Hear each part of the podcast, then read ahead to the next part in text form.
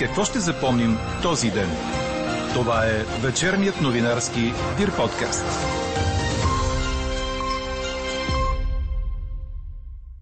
С това, че Върховният административен съд разпореди. Не могат да ви спират на границата заради неплатена в КАТ такса. Мерките в страната се затягат по области. Учениците от 5 до 12 клас в няколко града си остават вкъщи за две седмици. Дали кърменето навън е като да гледаш жена с деколте? Експертен коментар по темата очаквайте от консултантката по кърмене Рада Стефанова в края на този подкаст.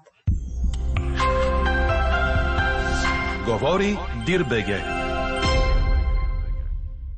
Добър вечер, аз съм Елза Тодорова. Чуйте подкаст новините от деня на 10 март. През нощта ще остане облачно, преваляванията ще продължат. В северните райони ще превалява сняг, а в южните предимно дъжд като сутринта е възможно той да се примесва с мокър сняг. Ще духа слаб, в източна България умерен северен вятър.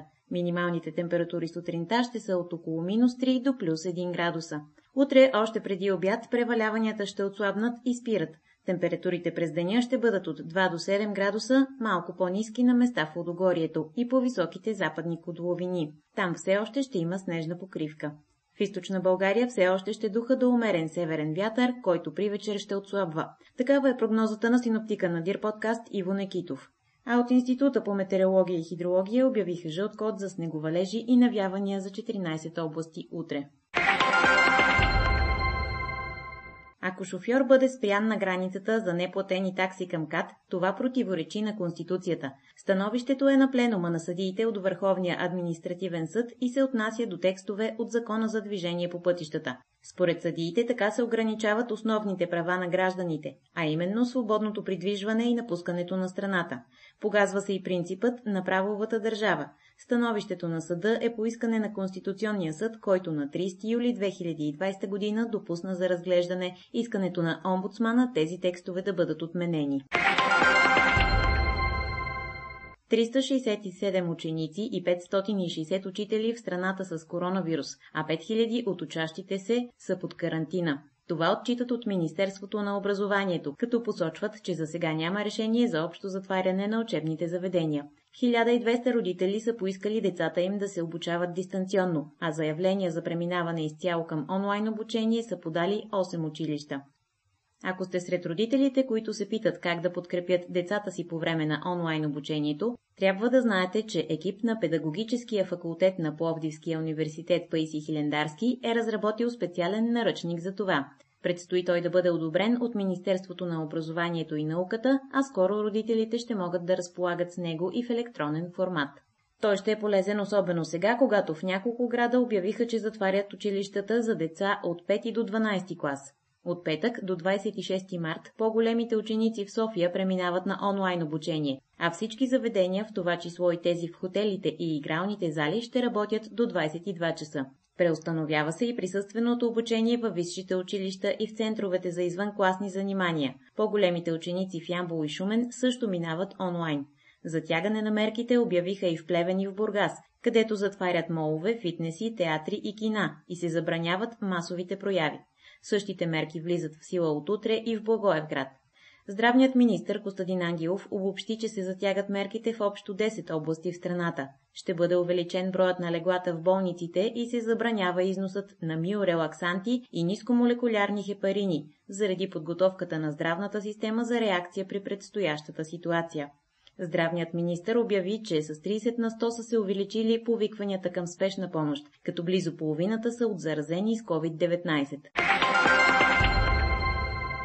От утре започва вакциниране с препарата на AstraZeneca в иммунизационните центрове на територията на София, а вице-премьерът Маряна Николова предложи приоритетно да бъдат вакцинирани рецепционисти, камериерки, сервитьори и бармани. По информация на бизнеса и техните външни партньори в момента има огромен интерес и записвания за пътувания през летните месеци. Междувременно расте декларираното желание за вакциниране, сочи проучване на Gallup International Balkan. Ако през януари и февруари само 27 на 100 са искали вакцина срещу коронавирус, а 48% са били против, то вече 36 на 100 са декларирали желание да се иммунизират, а 41% са против. Спада и делът на колебаещите се от 24 на 100 преди до 20 на 100 в момента. Според проучването, 3 на 100 от анкетираните вече са се вакцинирали. А ето как изглежда COVID картината от последното денонощие. 3502 са новите случаи при направени 17193 теста. Това означава, че положителни са над 20% от пробите, според данните на Здравното министерство. Починали с COVID-19 са 138 души, оздравели са 3403, а в интензивни отделения са 497 пациенти, от общо настанени в болница над 6000. По-рано днес стана ясно и че вице-премьерът Екатерина Захариева е дала положителен резултат при ПСР-тест за COVID-19. Тя е в добро общо състояние и ще изпълнява задълженията си дистанционно. Близо 7000 безработни ще започнат работа и ще се включат в обучение за придобиване на ключови компетентности и професионална квалификация, потърсени на пазара на труда професии. Това ще стане чрез реализиране на проекти на национално представителните организации на работодатели и синдикати, съобщиха от Социалното министерство. Инициативите са част от национален план за действие по заедостта на социалното ведомство и са утвърдени с заповед на министър Деница Сачева. Държавата отпуска и 400 милиона и 200 хиляди лева на музикантите на свободна практика. Те ще бъдат подпомогнати с общо 5 минимални работни заплати. Средствата ще се предоставят чрез фонд култура. А по 50 лева като добавка към пенсиите ще получат всички пенсионери у нас през април. Това реши правителството, като одобри отпускането на 105 милиона лева. Допълнителната сума стига до около 2 милиона и 10 хиляди души. Какво не се случи днес? Все още не знаем дали ще има видеонаблюдение по време на парламентарните избори на 4 април. Върховният административен съд задължи административния съд в София град да се произнесе по този въпрос. Възможността за стъпници, наблюдатели и представители на партиите и коалициите да могат да снимат изборния процес беше ограничена от съвместни указания за обработването и защита на личните данни, приети от Централната избирателна комисия и Комисията за защита на личните данни. Те бяха обжалвани пред Софийския административен съд, но той отказа да се произнесе и прекрати делото. Припомня БНР. Днес се навършват 78 години от спасяването на българските евреи. В София годишнината беше отбелязана с церемония пред паметника на спасението. Президентът Румен Радев почете годишнината с думите «От векове толерантността и уважението към различните етноси и вероисповедания са сред най-ярките добродетели на българския народ». А премиерът Бойко Борисов напомни, че 10 марта е дата, на която България оставя ярка следа в световната история. Четете още в Дирбеге. Най-великият футболен стадион в света ще има ново име, съобщава Корнер. Маракана, знаковата арена на не една и две незабравими битки, официално ще бъде прекръстен на бразилската футболна легенда Пеле. Новината бе оповестена след гласуване на властите в Рио де Жанейро, като остава единствено губернаторът на щата да узакони този ход. Стадионът, на който са играни два световни финала през 1950 и 2014 година, вече ще се казва Едсун Арантеш Дунамишето, Рей Пеле. Първата част е рожденото име на 80-годишната икона, а втората е буквален превод от португалски и означава кралят Пеле. Чухте вечерния новинарски Дир подкаст. Подробно по темите в подкаста четете в Дирбеге. Какво ни впечатли преди малко? Организаторите на наградите Златен глобус, които станаха обект на остри критики заради липсата на афроамериканци сред тях, обявиха, че са наели експерти, които да подпомогнат за разрешаването на проблеми с разнообразието и етиката, съобщава Reuters. В изявление на Асоциацията на чуждестранната преса в Холивуд се посочва, че Шон Харпър, основател на Центъра за раси и справедливост към Университета на Южна Калифорния, ще помогне за разработване на всеобхватна и дългогодишна стратегия за многообразие, справедливост и приобщаване.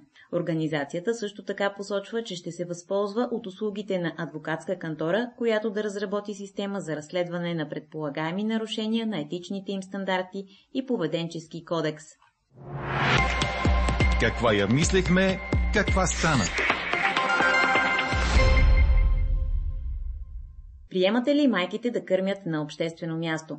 превес от близо 60% в днешната ни анкета има отговорът «да». Ако една майка кърми детето си на обществено място и не е покрита, хората няма да видят нищо повече, отколкото ако тази жена носи блуза с деколте. Кърменето навън се приема като проблем от по-консервативните хора, но у нас то е добре прието. Това разказа пред Дирбеге Рада Стефанова, консултант по кърмене към неправителствената организация Национална асоциация подкрепа за кърмене. Според нея, ако една жена може да кърми бебето си навсякъде, това позволява детето да яде толкова често, колкото има нужда. Чуйте какво още обяви Рада Стефанова пред Елена Бейкова. Ползите са абсолютно неоспорими, защото едно бебе, което е изцяло на кърма, има нужда да яде 10-12 пъти за 24 часа. Ако една жена може да кърми навсякъде, то тя може по всяко време да храни бебето си винаги, когато той има нужда, без да се ограничава. Тоест това позволява на самото бебе да яде толкова често, колкото има нужда. Така че нали, това е най-нормалното нещо, което а, може да се случи жената да си накърми бебенцето в, на всяко едно място. Как обаче трябва да се случва това, така че да не създава неудобства за околните хора? Ами, самото кърмене на обществено място а, трудно може да създаде неудобства, защото бебето, когато засуква, всъщност нищо не се вижда. Докато едно бебе случва от гърдата на майка си, дори майката да не е покрита а, и да е седнала в а, ресторанта пред всички хора, реално погледнато от гърдата не се вижда нищо или поне не се вижда повече, отколкото ако жената е с едно деколте на блузата така че това не е някакъв проблем. Обикновенно по-консервативните хора го възприемат като проблем, защото при нас не се вижда често кърмене на обществено място и те си представят, че всъщност се виждат гърди, зърна и така нататък, което не се случва. А защо всъщност не се вижда това често у нас? Каква е причината според вас? Ами, а, има жени, които предпочитат да кърмат в къщи, има бебета, които се разсейват, когато са навън, но най-вече просто защото хората белязват, че майката кърми. То не е нещо, което чак толкова много се вижда. Ако вие минете покрай а, една пейка, на която е седнала една жена и кърми бебето си, вие изобщо няма да забележите, че тя го кърми. Той изглежда просто като гушнато бебенце. И за това не се, не се забелязва. Би се забелязала, ако е демонстративно, но пък майките нямат навика да кърмат демонстративно, да си показват дете и да викат, ето аз кърма, дали вижте ме. И за това обикновено просто не се забелязва от хората.